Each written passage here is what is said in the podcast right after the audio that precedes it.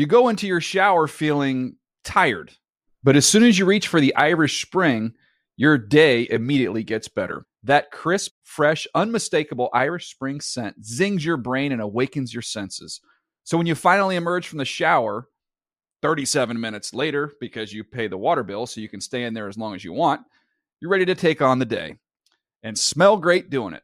Irish Spring Body Wash and Bar Soap. Fresh, green, Irish. Shop now at a store near you. When you buy Kroger brand products, you feel like you're winning. That's because they offer proven quality at lower than low prices. In fact, we guarantee that you and your family will love how Kroger brand products taste, or you get your money back.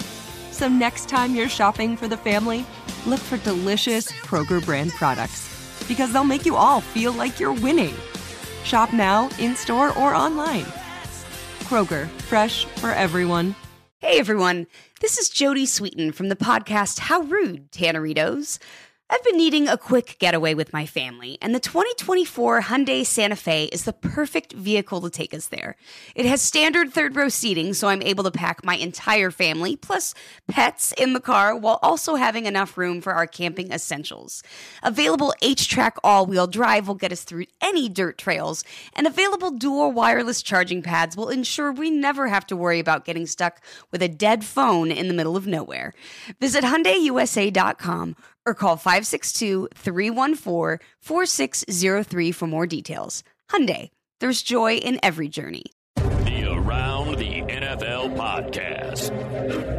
We'll never wear lanyards again. Welcome to another edition of the Around the NFL podcast. My name is Dan Hanzus. I come to you from a room filled with some heroes Marc Sessler, Gregg Rosenthal, and boys, did you know that mitochondria is the powerhouse of the cell? Well, I Where did feel that like come from? I did learn that in science about 27 years ago, I believe. It is trending on Twitter right now, uh, globally or at least nationally. JJ Watt tweeted that five hours ago, and people are going nuts, connecting dots, trying to figure out what is the code in there, if any, uh, connecting him to any number of teams that are pursuing the future Hall of Fame pass rusher. Um, and you know, you guys are educated men. Uh, I was wondering if there was anything you took out of that. Myco- mitochondria is the powerhouse of the cell. Anybody got anything? There is a link to our show because our, our friend of the show, Seth Payne, down in Houston, not being on the Jack Easterby uh, beat for a minute, put up a post suggesting uh, this that the translocation of active mitochondria during buffalo oocytes in vitro maturation, fertilization, and pre implantation embryo development. Some sort of science jargon, but he tied it to the Bills, and people are thinking this could be a hint that he is headed to Western New York. You know, there is there is somebody else that I. He always seems to have a, a, a strong, uh, unique take on things, and I, I, take what he says seriously at all times. And I'd like to know his thoughts on this. In fact, let's bring him in. One of the all-time friends of the Around the NFL podcast, and now a big old star for SI and Monday Morning Quarterback, Conor. Orr, or are you kidding me, Conor? Mitochondria is the powerhouse of the cell, buddy. I, I don't I, I don't see how you could take that any other way uh, outside of the fact that he's going to Green Bay. He's going to be a Packer, um, and that this all goes back to you know uh, cows, milk production, uh, Wisconsin, uh, mitochondria. Uh, it all folds in really neatly there. How? I think. Yeah. I, you know, Gregg, I don't want to bore you with the science, but I, I think it, it, you, it's pretty easy to get from point A to point B there. Uh, but I do enjoy uh, JJ Watt is doing like a. Uh, I guess it's sort of a Breaking Bad thing, right? With the episode titles or the Ozarks when they had the pictures at the beginning of every episode. He's ha- he's having fun with it. He's like every other you know, uh, kind of boring, boring old white dude at this point. So I'm I'm I'm, ha- I'm happy for him. I do like when he tweeted out something like free agency is wild and then people are just like, "Oh man, JJ Watt's crazy." He went like there. a ton of like like like what? Like this guy's hilarious. It's it's like it, the the baseline and this was an old old Wesism. Um you know, the baseline for like considering what's funny from an athlete is so low. It always drove him crazy that people thought like Peyton Manning was like the second coming of, of George there. Carlin or something. That that's like you could just say the most basic thing possible and be like, these athletes, they're wacky, they're really hilarious. He's my problem with it. My problem with this whole thing though is like I so with Tampa Bay last year I started running my mouth like the second that Tom Brady got there and I was like all these superstar like huge air quote acquisitions are so ridiculous and meaningless. Like Rob Gronkowski, Leonard Fournette and I was like you guys think this is a dream team? This is just an absolute joke. And then you know of course one of my articles ended up on Tom Brady's postseason hype video uh, like giving us Oh all the middle finger. And so you know it it it, uh, it it felt good I guess to get so my point there was I, I was going to say that all these fans are getting excited to decipher these codes from like who's eventually going to be like a middling 33 year old defensive end. But like of course he's going to have 24 sacks next year and break Michael Strahan's record and No, then that- make me look like a huge idiot That's I do such- love the idea of Tom Brady, you know, m- like circling around in his basement, stewing over a Conor Orr think piece. Yeah, but that means Conor made it. I mean, to be I- included I- I in that totally agree. Shows the visibility of his platform, uh, which is astounding. But you're right. I think, and there is only one Tom Brady, uh, obviously, but yeah, he does remind you that you know don't don't count out the old guys having a, another huge year in the tank. I think Watt certainly qualifies. Conor, what what's going on? How are you? What's going what's what's going on in your world? Are you are you happy? Are you content? What's new? I just just making it through. You know, I think we're all uh, we're all learning to swim in a little bit of a different way during these times, but uh, at the same time, it has made work. Uh, like we all are very lucky to do this uh, job and to talk about football, but I think we've sort of double and triple down on that appreciation over the last like 10 months. You know, I have, you know, people that I know who are like, whatever, you know, you're doing something very granular, but we do get to in the middle of the day, even if it's a pandemic, be watching football, you know, and so I think that that, uh, that's sort of changed my perspective on a lot of stuff, but I still, I, I get to write about, uh, I, I get to write about all sorts of fun stuff, wrote about Pokemon today. So that was, uh, so that was good, you know? And we're going to get into that a little bit later because uh, Pokemon's one of those things that, uh, whether it's because of age or just I've never really been connected to sci-fi and that culture or whatever that is. I don't even know what it is. That's how out of touch I am. I would like to know uh, more about uh, Pokemon and uh, the NFL. Uh, and how they connect. But Conor, you, of course, as a former uh, NFL media employee, uh, we go way back, and we got a, a big show. Conor's going to be with us. We're going to get into the news, and we're going to take a look ahead at um, surprise cuts, and there's going to be a lot of them. Um, releases, cuts, some that you expect, some that you don't. Um, with the salary cap going down, and, and Gregg, you've been uh, grinding it out on the old dot com uh, with pieces the last few days. So we're going to get into all that, and we're going to do some news. But uh, Conor, as we've been doing the last couple of weeks now, uh, following the passing of Chris Wesseling, you are a former NFL uh, media cohort, and uh, we had a lot of good times together. We still have great times together whenever we see each other at tentpole league events, although they haven't been happening for about a year now. Uh, but uh, since you're on the show, uh, have any memories you want to share about your time with Wes, uh, either at the company or before or even after? Oh my God, Uh, there's just so many. Um, and you know, I was going through my phone uh, after I had heard the awful news, and it's so like Wes that our last conversation just left you with this beautiful feeling, and he's just such an incredible guy. Like we were talking about, he texted me in the middle of the day about like an Orioles game that he was watching from 1995. Uh, Mike Mussina was pitching, and he knew that I liked the Orioles, and so we were talking about that. We were talking about books and uh, just the way that a certain passage in a book made us both feel. And you know, he was just talking about these these golden moments that we have in life, and that's really what life is all about. And I went back and I read the text, and you know, we've all, I think, during the pandemic, sort of looked for the big answer, like what are we doing here, and leave it to Wes to be able to just have dropped that in a text message, you know, to you in the middle of November, um, at a time when he was hurting, you know, and that's just so like him. He was. Uh,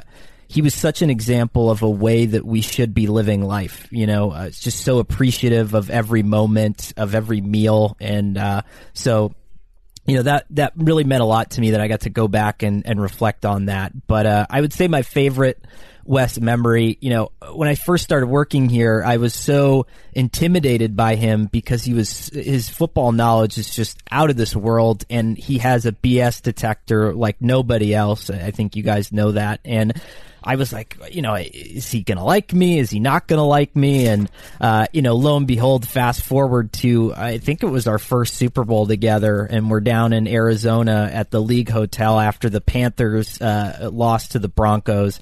And that whole year we'd had a running bit about me picking against the Panthers and everybody getting, uh, you know, upset. And, keep you know, we, pounding. yeah, so we started uh, keep pounding, and uh, you know, you guys were taping the podcast, and so I was back at the hotel, and I was arranging uh, for your arrival. I, I cleared out the uh, the downstairs shop of any beer and What a uh, hero. and, Patro- and Patron that they had, and I was getting ready for the gang to be back, and I just remember sitting with Wes, and we were in a big table. You know, in full view of the entire hotel, and we're just screaming, "Keep pounding!" at the top of our lungs, and like, but he he he brought this like such a twang to it, and it still makes me laugh. Like I can hear it uh, right now. He's like, "Keep pounding." Yeah, there was a real bass to his uh, delivery of "Keep Pounding" for sure.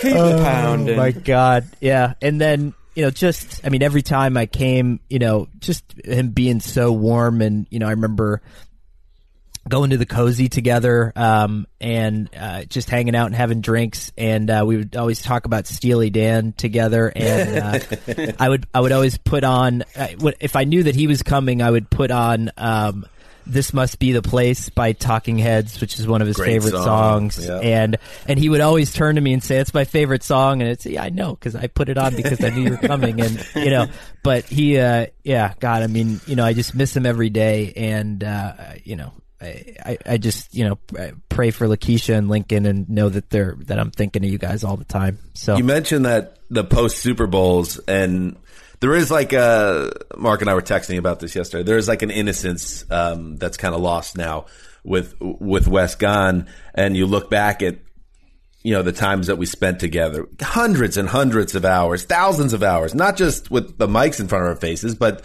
just by the virtue of what our jobs were. We were always together, whether it was in the newsroom, uh, traveling together. And um, the Super Bowl was always that culmination of a long year of work, even though, as we all know, the football calendar doesn't really end at the Super Bowl. For a lot of people, Super Bowl is the end of the season, as Marcus lamented. It's not the end of the season for us, but also it is when you get to the game, the long Super Bowl week at the city where you cover the game, and then you watch the game, and you go through the long day of Super Bowl, and then the way it always has worked out, then we would go, and sometimes we'd go to a radio station. In recent years, we've done it from the stadium itself. Um, we would do the post show podcast. We'd usually be one of the last people out of the building on Super Bowl Sunday.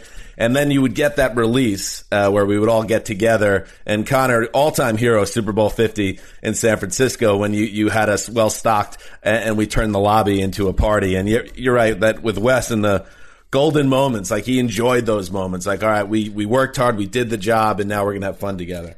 he I, I remember too the the Seahawks Super Bowl the the uh, the interception at the goal line right and I had come from uh, you know a newspaper background and so you're used to being in these just dead quiet press boxes and everybody's so serious about themselves. They, they take themselves too seriously. And I remember that entire game. That might, that was the first game I think I ever watched with Wes, and he is on his feet from the minute the game starts and he's yelling and he's like, "Oh, did you see that?" you know, and he's like turning around and he's like, you know, and I'm I'm like, "Oh my god, like what is going on here?" And and but it it was just this moment that hit me like, "Oh my god, like we are we're watching football for a living and like this guy embodies that appreciation and that and that endless joy." And so that was like I- you never heard him complain about it uh, once. He was just this uh, this beautiful soul. But that game too, in particular, just like every two seconds, yeah, did you see that catch? Did you see that? You know, and just oh, he was watching games with him was just unbelievable. I sent you Conor that picture of Wes in an easy chair in that hotel lobby after you. And you know, when you say to Conor, "Go, please, if you wouldn't mind, would you would you fetch a couple beers?"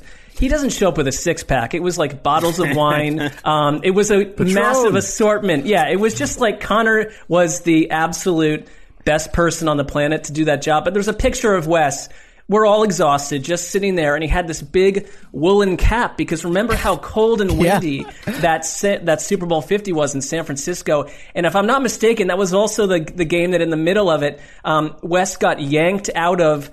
Our ability to observe because Marshawn Lynch retired like minutes into the game, Yes. and suddenly Yeah. Wes was stuck writing this article. And that was, you know, there were times when you could look. I could. I was sitting next to Wes, and you could feel the uh, sometimes the irritation um, in the timing of a situation coming off him. And I was like thinking, "My God, I'm glad I'm not writing that piece right now." But Wes is doing it. He did a great job with it, and he celebrated after. He was a unique guy on that front. And Marshall, Marshawn Lynch didn't even have the common decency to stay retired. At least, I mean, if you're gonna make us deal with that, make Wes deal with that. If if Wes is writing your retirement post, stay the hell retired. Well, now Conor, you're taking um, his place as the guy that's going to need to have the knit cap um, at the Super Bowl because now you're going Wes style shaved head. Um, and it can get a little, you know, he, he often commented, you know, get a little cold and get a little cold without that, that hair as protection. I uh, I didn't realize how much just a light, thin dusting of hair on top of your head actually did for you until um, I confronted the looming baldness, uh, got rid of the hair, and then you know went outside one day and I was like, oh my god, it's cold. It's it's five degrees that. colder. You know, yeah. what you know, there's a reason we were born with that stuff. You know, d- whatever it is in the evolutionary train, there was a purpose for that. When you were talking about like the the back and forth of having to shave your head frequently, like and, and missing spots in the back. I mean, you have a a lovely wife at home. Would she shave your head for you so that you don't have to That's deal love. with that? Right. It was, yeah, I would say it was one of those days where, like early on in COVID, where we just, you know, nobody knew what the heck was going on, and it, it just felt like normal was never going to return. And so we were just like, you know what, we're going to lean into this. We're going to order, you know, our own hair cutting kit off the internet, and uh, we're going to go outside and we're going to shave dad's head. And it was, uh, she's been great. She's been my barber ever since, and uh, I, I wouldn't trade her for the world. I I recently got the. I made the decision. Oh, this could save us potentially hundreds of dollars, and I got all the equipment to start giving my boys haircuts, and I gave one of the most insane looking haircuts to my eldest son Jack. And now it's like now I'm in like caught in this in between because Harrison's hair came out okay, and Jack's he looks like a child from an orphanage, and I'm like, should I should I take that as practice and keep building toward it, or should I bail on this? I already have the equipment. I'm kind of in a, caught in between right now. You got to go to Dan. I mean, we grew up with these with this very vibrant company coming to age in our youth, um, Barbizon. Remember, you go there and get a few skills on on hair cutting and maybe Not a bad some thought. makeup as well. Not a it's bad no, thought. It's no different than going to you know before I, my wife was cutting my hair, you would go to you know Super Cuts or one of these chains, and it's like I, I told people it's like seeing an off Broadway show. You could get the next Picasso in that chair. You know, you could get the next star, the Lin Wan, the Lin Lin Juan- Manuel yes. something. Thank you. Uh, Or you could get, you know, uh, a horse Tony Danza, and uh, and you know, like there were times when somebody would give me the greatest haircut of my life and send me home feeling good, and then there's another time where you get a stylist who's talking about how she was like a roadie for Alien Ant Farm and is just here trying to get you know a couple bucks, and you're like, kiss, please. get away from my head, you know. But uh, you know, these are the chances we take. Lin Manuel Miranda. That's Yes, the name. sorry, Um, sorry. Uh, and one final thought before we before we get to news, because you mentioned the golden moments, and there, I had a moment on Sunday night uh, where I was sitting outside in Southern California, and for all of California's ills right now, and there are many. Um, one of the great things about living here, and it's cliche, but whatever. If you grew up in the Northeast, you get it. Is the weather is so great, and it's it was the middle of February, uh, middle of February here, and it was just you know 65 degrees and a perfect sunset, and I was grilling, and I I was on my second Tito's, and I had music playing out of the garage, and I thought this is always usually when I would text Wes, and I would ha- I would be a little bit loose, and a song would come on, or I'd be grilling, and always you always think about Wes with with the big green egg and everything, and I'd shoot him a text about whatever, and it actually that was one of like um, and they it happens occasionally like a sad moment where I got really sad because I was like oh I can't text him. Um, uh, but that at the same time, uh, even though that was sad, it it again kind of speaks to Wes that that in that moment, which is like a perfect life moment, is like oh I was thinking of Wes. That's when Wes and I would communicate because Wes that he lived for those moments too. Uh, truly special man, Chris Wesseling. Um, all right. Let's get to it. Let's do some news. Oh, Where's your dad? You're a free agent. Where's your dad? You're a free agent. Talk to your dad. You're a free little agent. You ass. Talk to, let me. Where, where's your dad? ass. Where's your You ass. You know, very rarely would I get on um, a high school kid getting buried by the national media, but you know, the kid that came after Cam at Cam's camp to help other kids, that's a bad job by that kid.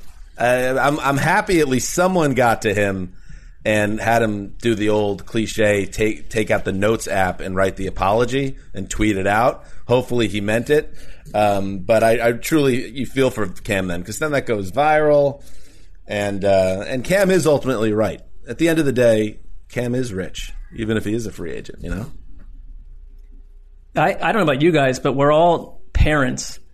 And I watched that, and a couple things stood out. The, the, high, the high school kids standing around, the mouthy one, were like their looks were one of awkwardness because they were like, wait, suddenly our friend who is our teammate, and you know, we, we like this guy is taking on Cam Newton, which makes, which is sort of, um, uh, hard to process. But then I, as a parent, I was just thinking, I, it made me uneasy. I am praying that my children never approach anyone um, with that, someone of that stature, and an, an accomplished person with that kind of um, attitude. I would be, I would run, I would, I would fly to the farthest um, reaches of the world to get away from having to deal with that. It made me think of uh, once at a St. Patrick's Day parade uh, in Scranton. Hillary Clinton was running in 2008, and um, I didn't. I wasn't nearly as mean as this kid was to Cam Newton, but I remember like just being in the moment and seeing her like 10 feet away from me and just being like Hillary Clinton, you know. and I'm thi- like now, like as a 32 year old, I'm like, what was my plan? If she Right. had turned around and addressed me. And like, thank God she just kept walking. And it, was one of those things where this kid probably didn't think that Cam Newton was going to turn around. Like he thought he would be hilarious with his friends. And then as soon as Cam turned around, uh, it, you just saw the life drain out of his face. But I think Right. what was amazing about it was Cam is such that boy, did he turn the power of television production on that kid in a cocaine heartbeat. And all of a sudden, this kid is like Cam. Cam gets the cameras around and it makes it a teaching moment, totally flips the narrative and just pins this kid under his thumb and makes him look like a little jerk. And, uh, you know, you know, I think lesson learned that day. you I would say for if there was one misstep by Cam is that when he took to social media to address the incident, that would have been a good time, especially with the kids of America involved here and teaching lessons, to drop that dopey font of his that he uses with his posts. Just write in standard good point. King's English. Let's let's roll forward as a society and accept that as a failed experiment, just like that kid failed in his attempt at garnering attention. I don't know. Is that is Gregg? Is that unfair? You've been silent. Uh, well, it just feels like if if it, it's one of those stories that it was only a story because of the day it happened. Right. It's The like why is are why is anyone talking about this? If this offends you, go to any high school classroom in America for three minutes. like you will see something that offensive, and, and like be, be a sixteen year old for three minutes. Like you, you or one of your friends will probably say something that offensive. Like, do we need to talk about it that much? Gregg letting the kid off the hook. It sounds like. All right. I'm not well, letting off the a hook, contrarian like, take. why- Gregg delivered it. Well, I I said before the show, it's like, why is anyone talking about this? That's all. So I was. I, to your point, though, I do remember being that age and the Hillary Clinton thing. Like my friend and I were at a Mets game, and we were centered over like the outfield somewhere, and we spent seven straight innings um, trying to get Kirk Gibson's attention, shouting at him, berating him, um, waving our hands and giving him the finger. And finally, like in the eighth inning, he finally looked up and he was like, you. and we were like, yes, we did it. We did it. And that was like, so it's like when you're that young, like you don't like, you, you just want to get the uh, famous person's attention. So Not to stay sidetracked here, but now you're giving me memories. The Yankees had some truly dreadful teams in the early 90s, and there was a matinee game in August, and they were probably 25 games under 500. Me and my cousin Matt were in the upper deck in right field of the old Yankee Stadium, which was really, uh, now that it- it's gone and there's a new stadium there, the old Yankee Stadium, the upper deck used to almost hang over the field. So if you were there in the front row and the place was empty and the right fielder, uh, was in the field, you were kind of on top of him. So me and my cousin Matt, we were probably both like eight or no, we probably about nine or 10, just screaming at the top of our lungs for like three straight innings. Mel Hall! Mel Hall! and then finally, he like, he just looks up and he's like, what? we had nothing else to say.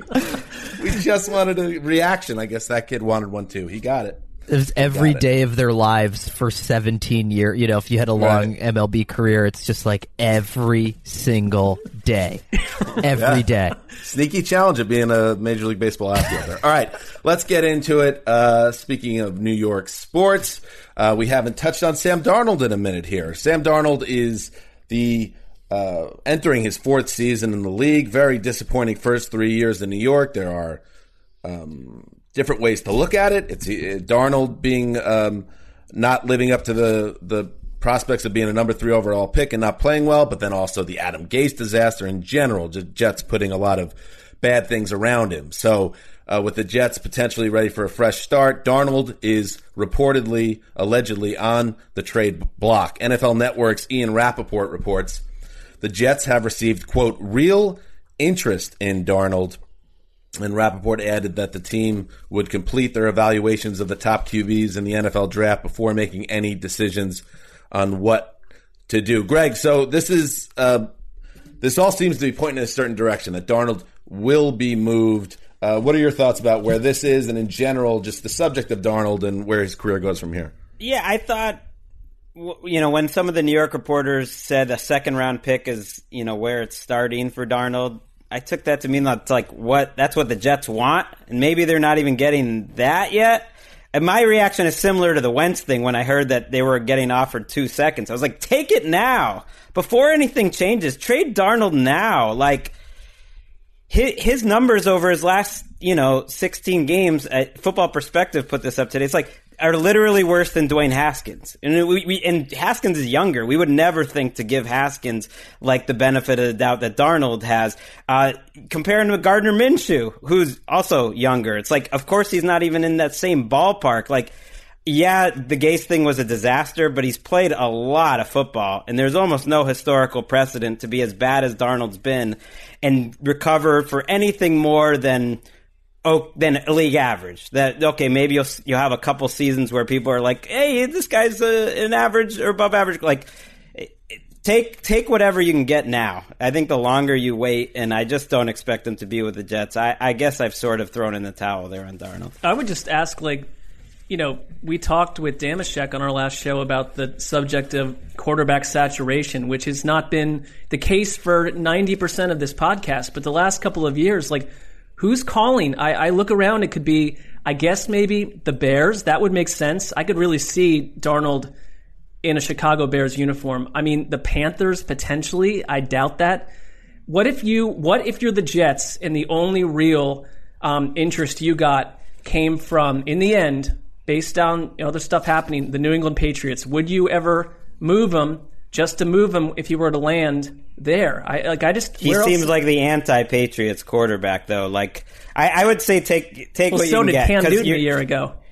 I think they would want like guys who are either athletic or like process quickly, like just the kind of mental mistakes that Darnold's, I guess, shown. And a great again, you have to give him some leeway with Gase, but it's like, what are we hoping for? If they if they could get a second round pick, take it while they can. Is what I would say. It's a great point on saturation. I was talking to uh, Jordan Palmer, Carson's brother, who trains draft prospects um, and has Trevor Lawrence this year, and he had said like, dude, I have clients now, 10 year old, 11 year old kids in Germany. Like that's how many clients I have, and I'm training them all to be NFL quarterbacks. Every single college in America is four deep with kids who are capable of starting in the NFL. It's gotten that good, you know, and and teams on the flip side have gotten willing to bend their um, idea of a traditional offense to make something work. So once that all comes together, like we're not going to, you know, the game is going to be so saturated that we're done getting attached to this idea of a franchise quarterback. Like I think that Hmm. they're going to be as replaceable as, you know, maybe a really good wide receiver or defensive end. Like you can move on and you can make it work without them. I think it's been it's it's hard uh, for Jets fans because you really did invest in Darnold and everything pointed to him being the right guy, right down to like we talk about Wes. Uh, Wes uh, saw good things from Darnold. We talked about Tony Romo talked about how he saw special things and special traits in Darnold. A lot of smart football people think Darnold's a player, and and a lot of people still think he could be a player. Dan Orlovsky at ESPN is a, a vocal supporter of Darnold. Um, and he's actually younger than Gardner Minshew. You know, he's 23 still, which is insane. So there is there is this path where it's like, could he get straightened out in the right situation, a la Tannehill, a la Alex Smith? But at the same time, with a new regime with the Jets, um, with Joe Douglas now firmly in charge and handling all aspects of the roster building, uh, with Robert Saleh there, it it just makes too much sense. I think at the number two pick to fr- get a fresh start there. So Tannehill's a good comp because he came into a terrible situation in Miami and played receiver in college. And it's like you saw things like Tannehill was average from the jump. And I guess that's that's where you hope there's some GM like like a Louis Riddick, um, if he was in charge of a team that like still believes in his college evaluation so much that he'll give up a pick for him. I'm not even sure that guy's out there though, because because what he's shown on tape, it's just he's never shown to be like average like Tannehill did right That- off. that's jump. my question. Just like, I don't understand like wh- where all this interest is coming from, but TBD. Um, in other quarterback news, check back in on this Russell Wilson situation. Uh, Wilson kickstarted a lot of uh, chatter and a lot of phone calls uh, um, being made when he told a couple different media outlets that he's sick of being hit and essentially that improvements need to be made uh, with Seattle to get over the hump uh, and get back to the Super Bowl. NFL Network's Tom Pelissero uh, reported um, earlier this month the teams have continued to call the Seahawks about Wilson's availability, and then Michael Silver, our own Michael Silver at NFL Media, reports that teams believe a deal with Wilson would start with three first round picks. And uh, Conor, like we we talked about this, Gregg, a little bit with uh, Deshaun Watson as well. Like, is there a limit with, with when you're coming up with random trade uh, compensation packages for a true superstar quarterback? Is it where does it get ridiculous? Is it five first round picks, ten first round picks? Like, at what point uh, do we not buy into this being feasible? And is three first round picks a worthy price for a 32 year old quarterback like Russell Wilson? I would compare first round picks to gin and tonics, right? In that once you get past three, uh, you're in a realm of ridiculousness and trouble that doesn't uh, that doesn't offer any sort of sound return for you. But yeah, I, I think that Russell Wilson is interesting in that none of this is unintentional, right? This guy has his entire day planned out uh, physically, but also mentally every day. This is exactly what I'm going to do. This is how I'm going to think. I mean, he has a mental processing coach that helps him along in this way. And to go out and state um, what he has, it, to me, feels 100% planned. And maybe he wasn't getting what he wanted on the other end of conversations with Seahawks management, whatever it is. But, you know, this is a guy who knows exactly what he's doing. Uh, you know, Aaron Rodgers gets a lot of credit for doing that in Green Bay, but Russell Wilson is not far behind in terms of someone with that power, that cachet, and that knows how to sort of move the chess pieces around um, on a on a sleepy afternoon in the NFL offseason. Mm. Yeah, I mean, it also feels a bit quirky to me because the Seahawks don't value gin and tonics. I mean, I don't think I can't think of a team that cares less about first round picks. So why, why, what is in this for the Seahawks on any level to trade him? I like, and again, where? Right. That, well, that's where it makes it. I think there'd be plenty of wares. Sure, You know, but I mean, Denver for any of these teams. By the way, I, I three, sure, four or five. I don't know. I think five. I would give up. Like depending on who you are, people get so. I think first round picks are somewhat overrated. That you can you can like look at the last five Seahawks first round picks. Now that they're they're a unique team, they're usually drafting late, but. Uh, James Carpenter, Bruce Irvin, Germain Ifedi, Rashaad Penny, L.J. Collier, and Jordyn Brooks. I would trade 15 of those guys for Russell Wilson. What's the what's the difference? And you could do that with more teams than you think. And those five would not add, add up to me to to Russell Wilson. So I I don't think for a team like like the Patriots or the Broncos, teams that literally have nothing right now, um, that that that would be too much. Because you should be able to figure out how to build a team other ways too with the rest of your draft picks and free agency and trades and everything else. And that solves like not only solves the biggest thing that you could have but gives you a monster advantage at quarterback too. Here's something interesting I learned from the latest uh, Monday Morning Quarterback uh, Peter King column. Uh, he was talking about Deshaun Watson, and he was cooking up trade possibilities for the disgruntled Houston passer. And he said, "Keep in mind, teams cannot trade draft picks beyond 2023 right now.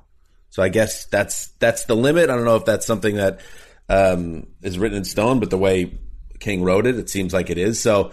You can't do more than three, and then you have to, I guess, get creative second round picks, and then the Rams players. would have already traded him I guess if it was right. I mean, you're That's just like you're, you're shooting an arrow into a future GM, but What about this, Marc? How about this as a move? What if you offered, um, let's use the Browns as an example. If you offered 10 first round picks between 2040 and 2049, would you give that up for Russell Wilson? Hell yeah! Like that's the kind of GMing I would do, which is like bury a few someone who's three, like four months old right now, but will grow up to be a general manager. They can deal with it. That bill's going to come due, though. I mean, maybe we Not won't be for me. around for it. I hope Yeah. we will, but it's not. That it's 20 years away. Imagine 10 straight years without a first round pick. And the guy, imagine you're 20 years old at that point. You're like, wait, why is my team always terrible? Oh, we made the, the worst trade ever 20 years ago and never got out of the divisional round. Well, it's I like we pay Bobby Bonilla a, a- a million dollars every year until uh, you know Jesus returns. I guess that's why they make those rules because the NBA is running into this a little bit. Like the Thunder have like 13 first round picks through 2027 or something like that, and the Pelicans have have a ton of them too. And it, it there is something about it that it, that just feels ridiculous, uh, but also like an interesting experiment. That was always my favorite thing to do on Madden. The day like before the draft, you would trade your entire roster for first round draft picks, and then you would end up with picks like two through seventeen, and you were just you were just on the clock for like fifty five straight minutes, and just uh, yeah, uh, the I've always- fantasy is real. I've always, and this goes all the way back to uh, why not, my not days of the around the NFL podcast in your old, I believe, the college football game, um, uh, Conor. Um, but you have always been a person that when you get into your sports video game, you dive deep. Like you really get into the roster management and all that stuff. It's almost like actually playing the games is secondary for you. And I, I think there's a whole market of people that are like that. Yeah, it's funny. Like after that, we did that whole bit. It, it really did take off. Like there are people who do that now. That's like what they do on YouTube. I'm not saying that we we deserve credit for it, but when you're old and you don't have time for the franchise setting on a sports game now, like the only video games that I play, my wife and I play Family Feud for the Nintendo Switch at night when the kids go to That is bed. Get edgy. adorable. And so you you have That's to build. the build cutest thing I've ever heard. you have to build like a character archetype from like this just man and like you're just like yeah he's like a bored businessman who's gonna moneyball family feud and figure out a way to you know and then the wheels are turning even if i can't play madden necessarily Um, on the subject of games, before, before we get into the uh, cuts and franchise tag players, Conor, you have a new feature up um, on uh, SI.com uh, about Pokemon, and I revealed my ignorance on this earlier. I, I referred to it as, as a science fiction game. Maybe I'm right. I don't know. Now you have a chance to really uh, provide some clarity there. But Cassius Marsh, um, the linebacker, who also uh, is such a fan of Pokemon that he's taken his love to the next level. Do you want to share a little bit about uh, this piece that you've written? Because it's very interesting. so yeah i'm so I'm standing. You can't see behind me is my entire Pokemon card collection. It's kind of like stacked up like a big tower. Um, I can I can send you a picture afterwards. But we had uh, someone had emailed. Wait, are you serious? By the way, Yeah, hundred percent. wow. Okay, Yeah. Keep- let's Um, go. Keep going. And so uh, someone had emailed us at SI and said, you know, there's a Steelers player who's thinking about opening a Pokemon card store. And there was someone in our office that said, that sounds like something that I'd be interested in. And then one of our editors said, if Conor doesn't do this story, he's going to have a heart attack. Like he has to do it. Uh, and so everyone called me and it was good. Everything worked out. But yeah, Cassius Marsh is incredible. It, it, uh, Magic the Gathering, uh, Savant. Uh, he actually his car was broken into, and he had twenty thousand dollars worth of Magic the Gathering cards stolen when he was in Seattle. And then all of a sudden, uh, the community kind of got turned on to the fact that he was into it. He became this sort of like athlete surrogate for trading card games, and he's like, you know what, I love this. I'm going to open my own store in the middle of the pandemic. I don't care what's going on, and so.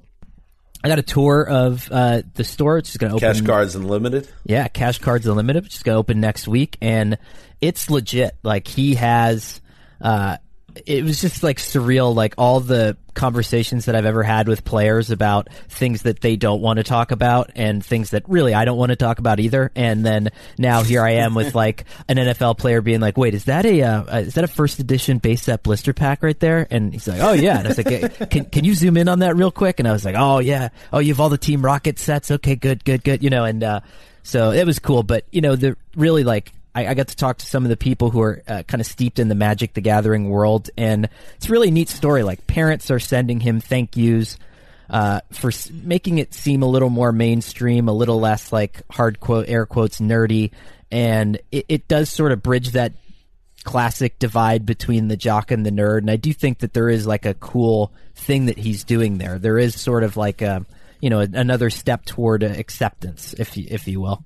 I think also, like, I mean, if I were to pick an NFL player that would be operating in Pokemon realms, uh, Cassius Marsh wouldn't be the first. He's uh, he's like a giant muscle-bound figure with uh, his both arms are canvas with tattoos from shoulder to wrist, and here he is playing. It's not a child's game at all. I guess it's a collector's. I don't know how to describe it. You do it better than I. You sent cards to my kids. They still remember you for that. That's right. I'm uh yeah, I'm I'm I'm cool in that way. I like You are. still still collecting, still still trucking. I like this quote from Marsh. All of this stuff, it's art. For the new generation, these cards are similar to buying Picasso. They're high end collectibles, high end art. A lot of these pieces are extremely rare.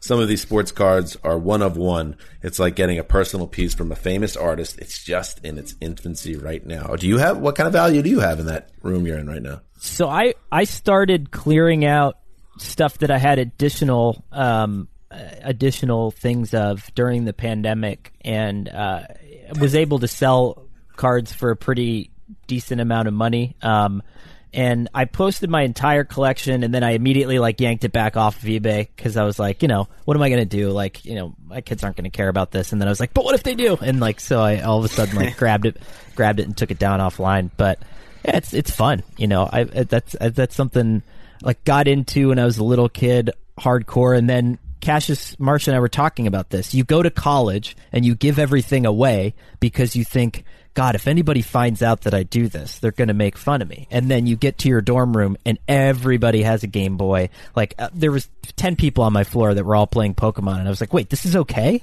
Like why did I why did I get rid of this?" And uh, so after once you have like a little bit of disposable income, you get back into it a little bit just to sort of have something to do, help you zone out. Excellent. Check it out. Um, you can go to Conor Orr's uh, Twitter page. Easiest way to find it um, at C O N O R O R R. What a name it is, also. Uh, and it's on SI.com. All right, let's. Um, Dan, does that solve your science fiction issue here? Have, have you? Do you I, feel well, I still don't know what they are. I don't know like what Pokemon is is like a cartoon, but it's like a like an are they aliens or what? I still don't really know what they are. And the magic there's there's wizards involved and stuff, so I don't but I don't judge. I just don't understand it. It's a world that's strange to me. Like when I was in college, I had a uh, a roommate. A, he was a senior. It was the first place dorm I got put into, so it was just a mix of guys. and he would have like Dungeons and Dragons battles with these other guys, and they all looked like Gareth from the UK office. Like, I was like, all right, well, that's a whole thing that I'm not really plugged into, but I know it's got popularity. I would say that Pokemon are more like animals that you would encounter uh, in the wild and then domesticate, and then they uh, help you along your adventure uh, uh, to uh, fame and prominence, but also self discovery. That would be the best way that I would put That it. was good. I like that. I mean, that's interesting. All right, let's get into. Uh, let's move on now. And um, Gregg, like I said, you've been busy. You've been pounding out bangers. That's what you do. You pound out bangers from your uh, little home office behind closed doors. And um, let's let's dig into. let's dig into. You made it sound so weird. That and like animals you meet in the forest and they advance your life along. A lot happening here. A lot of it just sitting on the couch in the main room, really. Uh, You know. You pound out bangers in the main couch. That's, uh, okay.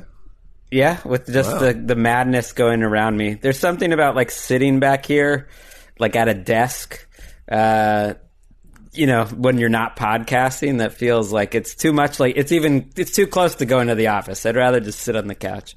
All right, I'm with you. All right, let's get into it. We'll start with some. We're going to get to some cuts, some surprise cuts.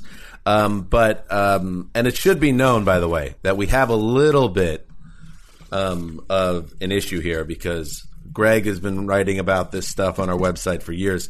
Conor does the same thing for SI. What that means double the double the power. But there can only be one that truly sits atop um, the throne as the true um, master of this type of article, and, and Marc is going to let us know who that is at the end of the show. Oh, perfect.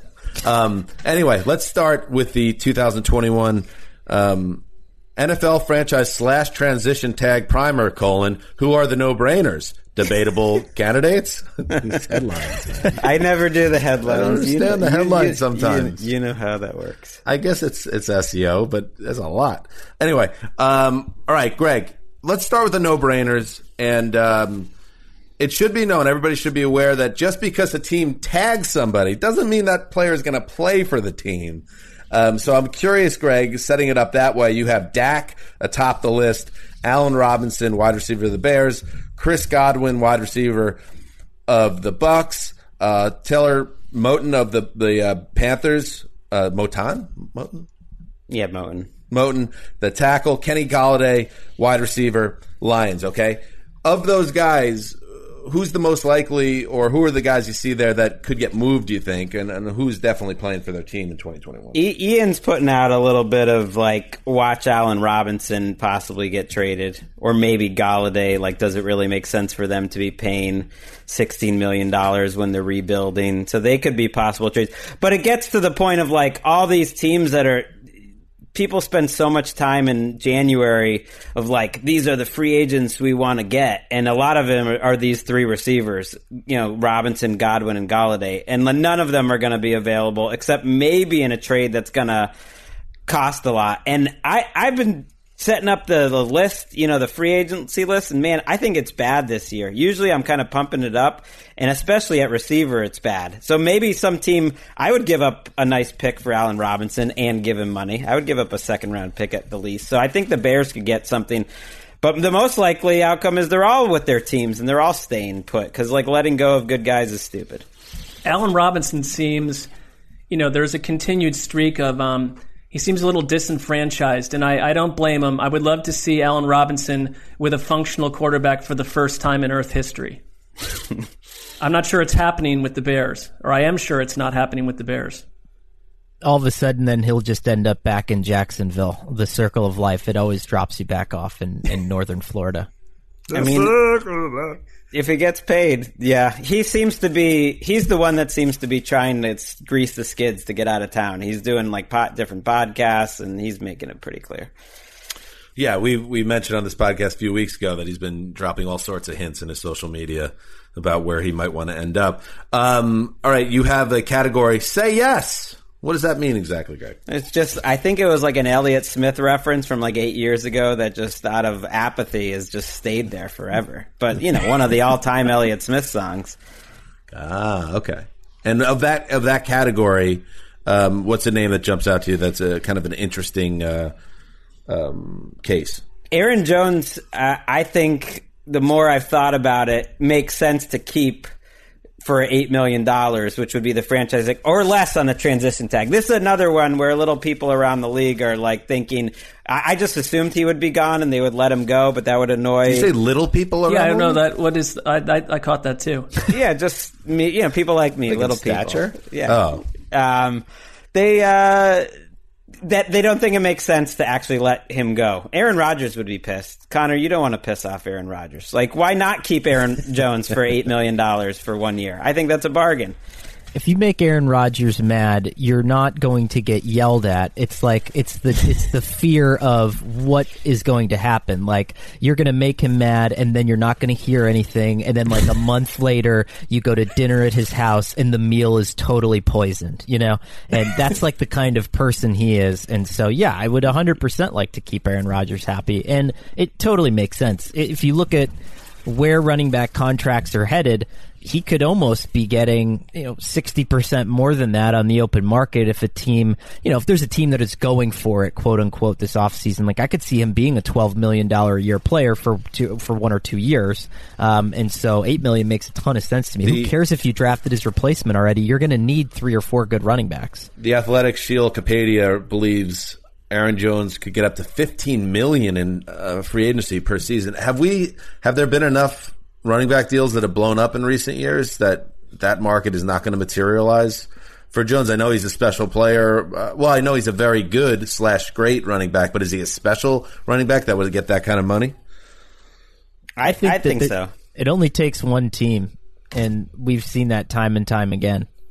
The whole like running backs aren't going to get paid because it's all gone poorly, and now even the Panthers are maybe trying to trade Christian McCaffrey. Like that's all true, but everyone got paid. Like Mixon got paid, Kamara got paid, He- Derrick Henry in his own way got paid. Like if you're that good, that you usually do. So get like a one year contract seems nice. They have their cap issues, that's the problem, but they're going to cut some pl- players. They're going to cut Preston Smith. I think they've already cut um, a couple players like Christian Kirksey, and they'll you find a way to keep the guys you want. So the Packers in our in one world are going to get J.J. Watt, but move on from one of the two pass rushers they got in, in the offseason a couple years ago that have become incredibly expensive for them at this point.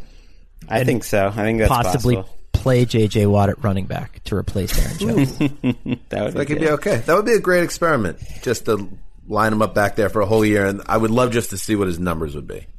Like, does he run for 500 yards? If he I mean, we 200 have a little bit of a te- test case with Derek Watt, you know, as you know, been in, the, been in the league for a while. Bro, you know what? You've said it yourself. Why are you picking on What? Derek Watt? I'm not. I'm just saying he's a running back Watt that we've seen, you know, fullback, I guess. Uh, What would J.J. Watt's longest run be over the course of a year? 80 11? yards. 80 yards. 80 yards. I don't see that happening. Although, I mean, you need like four smaller, as Gregg would say, little people at most, four of them to drag him down. I would I would compare his output on a, a game by game basis to what Le'Veon Bell did with the Jets. A lot of one to two yard runs and maybe a nine yarder when the, and the crowd would be like, "Oh yeah, he's back, baby." we I was putting together, like I said, that free agency list, and I'm doing the running backs or whatever, and I'm thinking like, oh, is Le'Veon Bell's career over? That was crazy. Close. Like that was fast. It happens really fast. Like Le'Veon Bell, who I thought was a almost a bargain for the Jets. Like I think there's a pretty decent chance his career is over. I don't know. It's just like don't don't have your kids be running back. Well, he was so selfless to take the year off and, and, and do everyone it for, else. for all running backs. Uh, you know, nothing but praise. He came, yeah, he came, he went away for that year, and he came back a different guy. Uh, it just it wasn't there anymore. A Uh, third of the guy. You could say that. All right. On the uh, before we move on to surprise cuts, Gregg. So on the leaning no, is that an Elliott Smith song as well? no, no, that's Okay. just like you know the lean yes, the lean no. Oh, okay. Uh, is that what is the you have Shaquill Griffin uh, Griffin the cornerback for the Seahawks at the top of the list, Matt Milano the linebacker for the Bills. You got a couple linemen for the Pats. Uh, tell us about this list. Is there anyone you, you uh, would disagree with, Conor? Especially if you have a list that, like Curtis Samuel's the guy I think will get paid a lot. Joe Thuney is going to get paid a lot. There's a chance I think Bill Belichick will just eat the poop, as you would say, Dan, and just Yeah. paid Joe Thuney like eighteen million dollars a year because he just feels like dumb for letting him go and having tagged him and not signing him to a long term deal a year ago. Otherwise, he's going to be like incredibly rich, Joe Thuney. I, I mean, I, I don't even think it's a sandwich prop, Gregg. I think if he's not on the Patriots, I think the Jets would go all out for him because Mm. they were ready to make the move last year, and then Thuney was a surprise uh, tag. I think some of them are interesting. Like if you look in New Orleans at like Hendrickson and how insane their cap situation is, and it just it just goes to show that we are saying right now, oh, this team will not use the salary cap. This team will not sign a guy to a high end fifteen million dollar deal, and then all of a sudden, like there's just this switch that flips and it teaches us all what we learn every year is that none of our understanding of the cap is even close to what it needs to be and it's all mysticism and it's just an excuse for teams not to pay players and then as soon as you go well ah, and then all of a sudden you have 20 million dollars in cap space and you don't know how it happened and like Field Yates tweets well it was just a series of small corrections in the back end of the deal uh, if you you know 5 cents here and there and all of a sudden you have 100 million dollars in cap space. That's a good space, you know? Yates. That's a good Yates. That, that was not a Field Yates impression. That was like a. uh, please feel I'm a big fan of yours. Don't uh, don't think that I was making fun of you, but uh, I would say it's just more like it's that, and it's not just Field. It's like He's- anybody who that's his corner. That's it, his it is- corner. it is a corner of his. Yeah, that it would it'd be. It's sort of a collective voice of anybody in that corner who uh, really nails the deep minutia of of contract. Mickey Loomis is the king of that of the Saints. I, I think there is something to that, Conor. That like they're trying harder be- by shuffling. It's the same thing with the Rams. Every year we hear the Ram. Oh the oh the Rams they've given it up. There goes their window. Like they're, they're in salary cap hell. It's like no, you can if you especially if your owner's got enough money and to figure it out to just give people cash up front and keep just spreading out to the future. Like it, it's always the, the spaceship is always going up. You can find a way. It's like your neighbor who I've said this on another podcast before, but like you're looking around and you're like, I've sneakily Googled how much you make. How is your house so much nicer than mine? You know, and you just start like, and you just start like looking around, and then it's just like, well, if you reverse the mortgage and then you triple the mortgage and then you have Wait. the mortgage, you know, and then all of a sudden they gave me a check for eighty million dollars, and it's like, how the how the hell does that work? Wait, how do you know how much your neighbors make? There's a lot happening there, Conor. Oh boy, do we want to get? I'm curious. We're all curious. Uh, we're all reporters here. He's you a know? journo. Yeah. You're a re- you're a yeah you're a journo. We haven't been doing great journo work lately, or at least aggressive journo work. But uh, Oh, wow. so uh, do you, is it go? You find their tax reports or something? Is that what you do? Take us through it. Go ahead. Nobody's listening. Go ahead. I I would just say that anything is possible if you put your mind to it, and uh, if you're connected to the internet. So yeah, we'll we'll leave it at that. I th- I feel like that's a comfortable way to. to I will say, speaking of journos, li- this one line from Gregg I was my favorite line in this entire article. The Associated Press reports that Matt Milano will test free agency, comma, and who am I to argue with such a monolith? This uh, continues a beeline of Gregg's um, habits to constantly bury the Associated Press whenever he has. that's not an a burial. What is It's the just- problem with the Associated Press? We all. I, you I don't what? know this at all. We all have little biases that come out in our writing, and for Gregg, it's it's usually you're targeted at the AP. I don't even know what this is all about. I don't know I the mean, these are background. your words, but okay. well, the monolith part, it just like when You- the Associated Press see them as reports a- something, it feels like okay, well, that's just a fact. There's no. They are they are the Associated Press. They cannot get it wrong. Who who would we be to argue with that? If you're talking about way back in the day, not wanting to use our AP articles, I mean that's just because I liked Marc Sessler and Conor Orr and Chris Wesseling and Dan Hanzus' writing so much. It's In that like order? No order. I just remember when I came to the NFL, it's like you'd see all these AP articles on the front page. It's like, what are we doing here?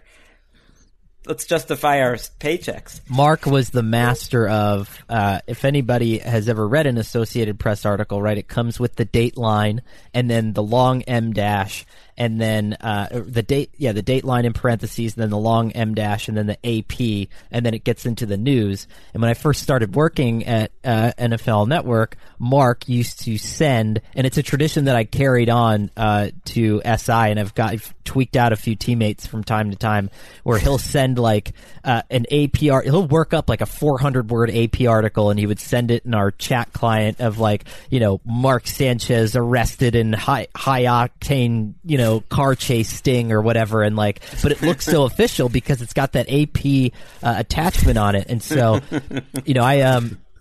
I did one not too long ago where I texted all my coworkers and I just said OMG in all caps and I sent it to our group chat. And then I did an AP out of New Orleans that Cooper Manning had been arrested for embezzling like millions of dollars, um, and, and trying to like corner some like rubber market or something like that. And all, like, they're like, oh my God. Uh, and the editor was like, all right, you know, let's, uh, let's start mobilizing on this, you know? Oh, no. Yeah, you're just you're hoping to cause like sheer panic. It's not going to last for more than four seconds, but you just want that four second panic mode. Right. That's you also great. don't want it to get out the door and get kicked upstairs because then you have a problem. You know, That's true. it's, a, it's like a very fine line, the needle of the thread. All right, let's uh, let's swing to the um, cut candidates.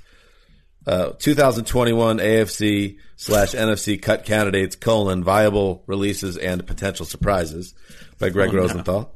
Um, right at the top on the uh, AFC side of things, you got Von Miller, and it's kind of crazy to think about um, Von Miller being elsewhere, but he gets paid a very high salary. He's not the same guy he was potentially. He's coming off a season that he missed due to injury, and he's got some off the field stuff. Gregg, it all feels like it's adding up to um, a end of the road with Denver that has logic. Yeah, I think even before he got hurt and before the off the field stuff, they might have found it hard to pay, you know, to not try to save 18 million against the cap. He seems like one of those guys though that could have a nice little late season run. I mean, late career run that he will have interest. Like usually these big name guys, we I, they get overrated in free agency. You know, Conor thinks so, like the big names, but he seems like he could actually make a difference at some point. Still, Yeah, I mean, he's one of those guys that still the game plan would be dictated to to you, and even if that's all you bring to the table, you are handing your defensive coordinator more tools in the tool belt, which I think is a valuable commodity. Gregg, wh- uh, Marc, what are you seeing here um, that jumped out to you? You know, the thing, it's not so much about a specific player, but watching what the Eagles and Saints are doing. The Eagles, um, Gregg, you mentioned like multiple wide receivers, and by the time the article was up, you were correct on Alshon Jeffery, you're correct on DeSean Jackson, and there could be more. Um, Zach Ertz uh, is is someone that could go, and I just sort of like the Eagles are going to look so different. But we talk about the cap not mattering and all this other business. Um, I do think it matters if you're the Saints because I can't remember a team in quite the fix that they're in and just how different these two teams could look next season. The Chiefs are another one. Like their two tackles, Mitchell Schwartz and Eric Fisher, you could cut them, but it's all like cutting guys that you would want to cut anyways. In the Saints case, they it's just like not re-signing um, Trey Hendrickson and Marcus Williams, maybe. But they, yeah, they're among the teams. The Patriots, I would throw in there as a team that's going to like look incredibly different. I've heard some like Zach Ertz trade talk, and feels like just like good luck with that. I'm not sure they're going to be able to get anything or get anyone to pay eight million dollars to Zach Ertz after he had like 300 yards and give up a draft pick for him. But like some of these teams. The, the Washington football team's another one that feels like a year late of Rivera coming there that they could just blow up machine. Landon Collins, Alex Smith. It's awkward to cut Alex Smith. I know they don't want to, but that's probably coming. Like it, it does feel because of the cap stuff. Like Conor said, people will just use it as an excuse to like release a ton of players, especially this year. There's, you know, the it's amazing. The Eagles, that Super Bowl team is basically gone. Like they're totally wiped out at this point. And Ertz, you know, he's interesting to me, and I know people that watch Eagles very closely will tell you that he was not a guy that was resembled the playmaker and the guy that caught the game go ahead uh, touchdown in the fourth quarter of the Super Bowl. He doesn't seem like that guy anymore. But you know, guys like Ertz and Anthony Barr, who you have on your list as a potential surprise cut of the Vikings, Chandler Jones. I would hesitate unless the team is having really, um, really difficult times with the cap and they need to find ways to get under. And that certainly is the case this year with the cap going down, which was not something anybody could have predicted. But when you have impact star players that are coming off a year where they just weren't physically right, uh, that it could end up blown up in your face if they get healthy and, and get back to their old ways on a new team. And it was just like, maybe we should have been a little more patient here. Mm. Especially with a realistic length preseason in some way, shape, or form, right?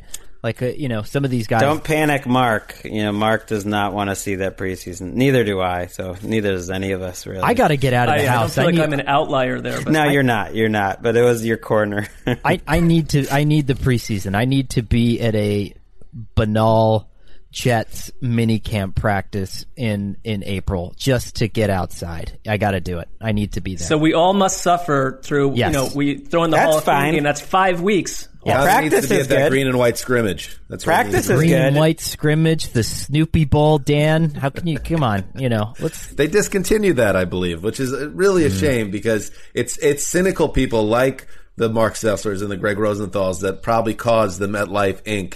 to put the trophy away for good instead of it becoming. Well, wait a minute. being That one game. That's one game that I did that I did um, celebrate. I mean, until you know, Mark Sanchez had what was it? His collarbone snapped like in the fourth quarter of the Snoopy Bowl. Totally. It was a shoulder to injury. It was a shoulder injury. That pre. I mean, my AP report was not far off on Mark Sanchez that day. followed the infamous bloodied Eli Manning from the Super Bowl. Do you remember the Snoopy Bowl? Do you remember that? Yes. When Eli Manning Oh. was sacked by Calvin Pace and there was blood flying from his nose, and then the next year Rex Ryan put it on the cover of the game notes. uh, before the super before the Snoopy Bowl, that was like the great like one of the great moments in Rex It's Ryan. funny how history. like uh, how small um, and silly uh, things can get, and how high school it, things can get in the NFL when you cover it as closely as we have for years. That year was yes after the Giants, I believe, it won a Super Bowl, or maybe not, but it was 2009 actually, and the new MetLife Stadium was opening, and the Jets and Giants had both footed the bill for it together, and the Jets were no longer a tenant. And there was this idea like, who gets to play the first preseason game in the new stadium? And it was such an issue between the Jets and Giants that they were like, we need to move up the Jets Giants preseason game from week three to week one so they, so both organizations get to have the honor of playing the first game at MetLife Stadium. How stupid is that?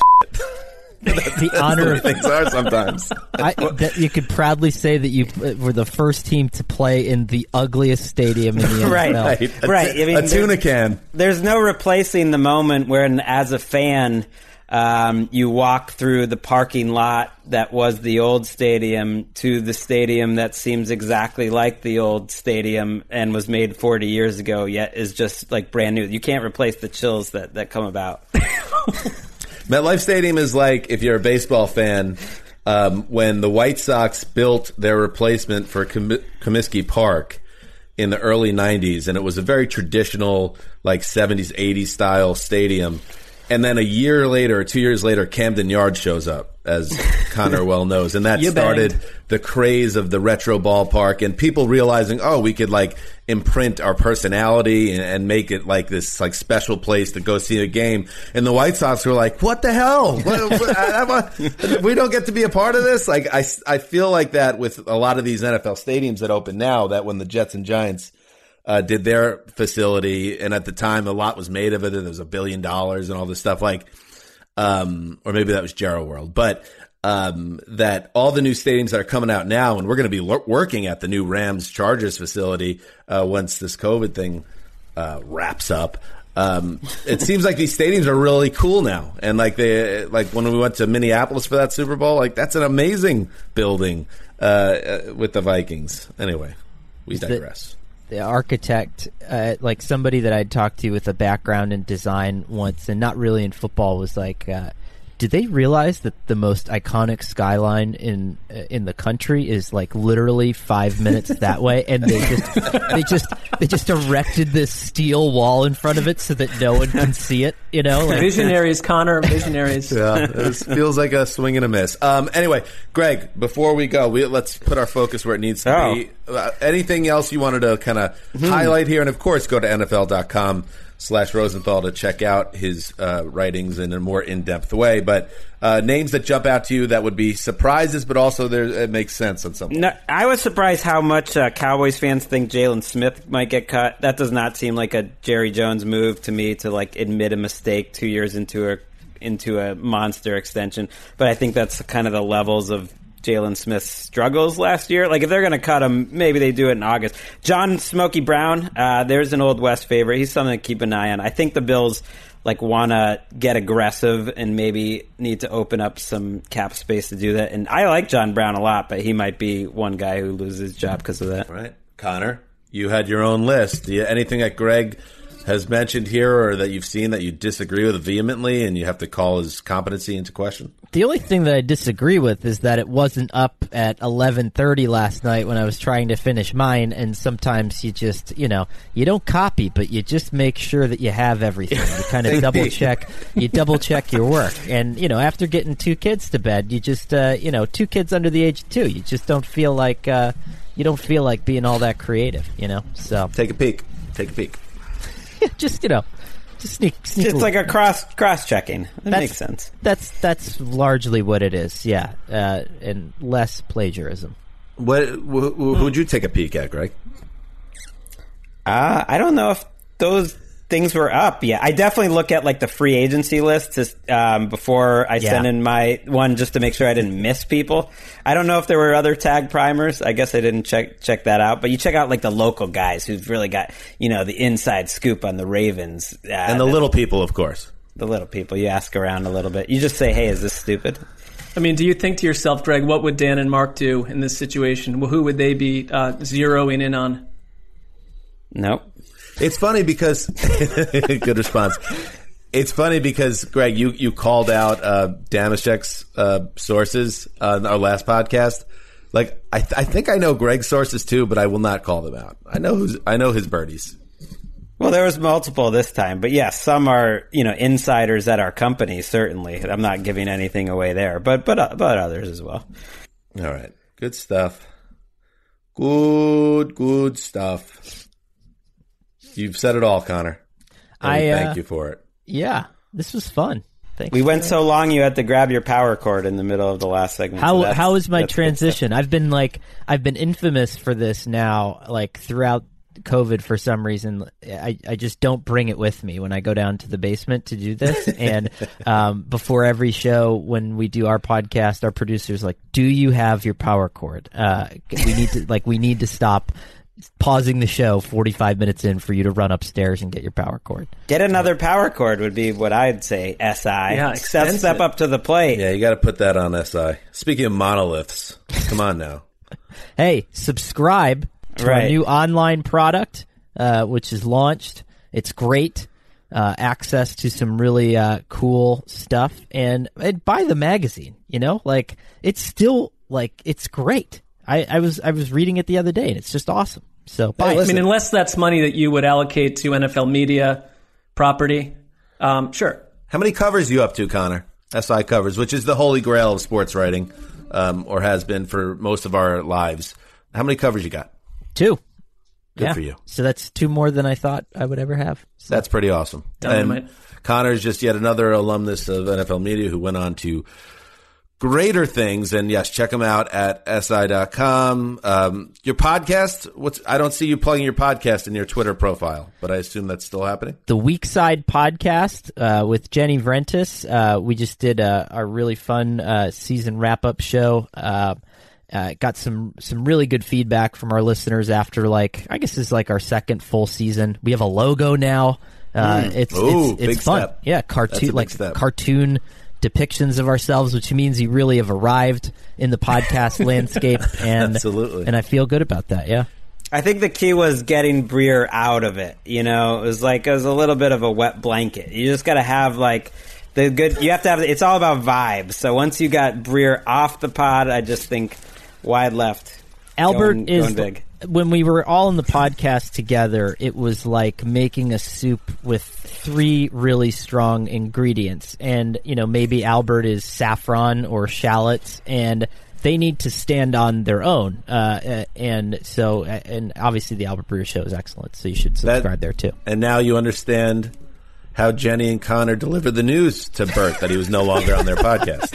It's like the, uh, there's the Wilco, uh, po- poster behind you, the I am trying to break your heart documentary where Jeff Yes. Tweedy kicks him, uh, uh, what's his name out of the band and he starts with every circle needs a center and, uh, and, and, and it's, and it's basically not you, you know? Uh, Not you. It's me. Uh, but you do, and I don't know. I don't know why we tend to ramble a little bit more when Conor's on, but you know, it's conversational. It's a free flowing conversation. Uh, we did once upon a time. Uh, go through our Twitter bios, and then you critiqued each one, and I just now have to deliver that critique to you because um, we all love Jenny, and you do great work, and you're a natural podcaster. Uh, just having that you're a staff writer, it's a little bit too minimalist. Let's get the plug for the podcast in there, and maybe the podcast numbers will, you know, shoot up a little bit. it's funny. I, that was my initial banging. Is yours, Gregg, is yours still just football? Mm-hmm. I never that- changed it. And then you know that was one last great Wes memory was I didn't look at Wes's before I came on. Oh, that was great. And then remember I just like unwittingly ripped it to shreds, and then I felt awful about it. And then you know two years later at the Super Bowl, I did my list of things that I hate. Didn't look at his Instagram and just like ripped it to shreds unwittingly, and I felt you know he was a good sport about it, but I always I felt terrible about that. I think I was like all the people who cut their hamburger open and take a picture of it, and, and Wes like I love doing was. that, you know. anyway, Conor, we uh, really appreciate you giving us uh, the time, and yes, uh, you were another favorite of Chris Wesseling's, and that's what we've kind of been doing in these shows um, since his untimely passing, uh, having some of his favorite people on that have been either friends or connected to the show or to the company, and uh, you qualified uh, as all three. So thank you, buddy, uh, for coming on, sharing memories, and giving us your, you know, that that Conor sizzle that you always bring. Well, thanks for having me on, and again, uh, you know, for anybody who sees the uh, the GoFundMe for Lakeisha and Lincoln, you know, anything that you guys can do to help make a difference there, um, you know, please continue to do so. Well said. Yes. Check out the GoFundMe. It's um, pinned on all of our Twitter pages. All right. We'll be back on Thursday with our second episode of the week. Uh, thank you to everybody for following along. And we, uh, again, appreciate all your support uh, during this difficult time for the show. Uh, this is Dan Hanzus signing off for Quiet Storm. Are you kidding me? The old boss and Ricky Hollywood behind the virtual glass. Till Thursday.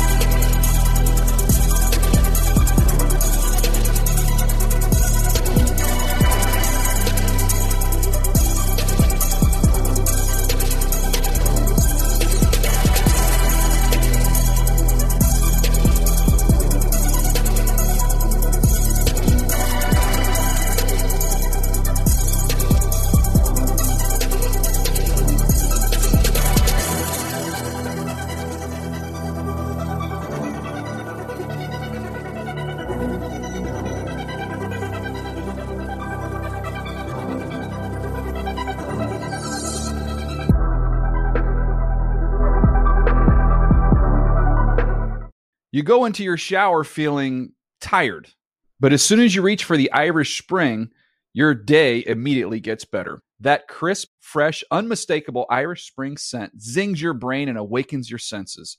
So when you finally emerge from the shower, 37 minutes later, because you pay the water bill so you can stay in there as long as you want, you're ready to take on the day and smell great doing it. Irish Spring Body Wash and Bar Soap. Fresh, green, Irish. Shop now at a store near you. You never want to find yourself out on the water fishing without the essentials. So it's best to always pack a Columbia PFG Solar Stream Elite hoodie to protect against the sun. I mean, it provides great protection and it's really breathable so you don't get hot. That's a win-win. Columbia PFG has a lot of great gear, so before you head out on the water, head over to columbia.com slash PFG to shop their performance fishing gear. This episode brought to you by 20th Century Studios' Kingdom of the Planet of the Apes. director Wes Ball breathes new life into the epic franchise. As a ruthless king attempts to build his empire at the expense of the remaining human race, a young ape begins a journey to fight for a future for apes and humans alike. Kingdom of the Planet of the Apes. Enter the kingdom in IMAX this Friday and theaters everywhere. Get tickets now.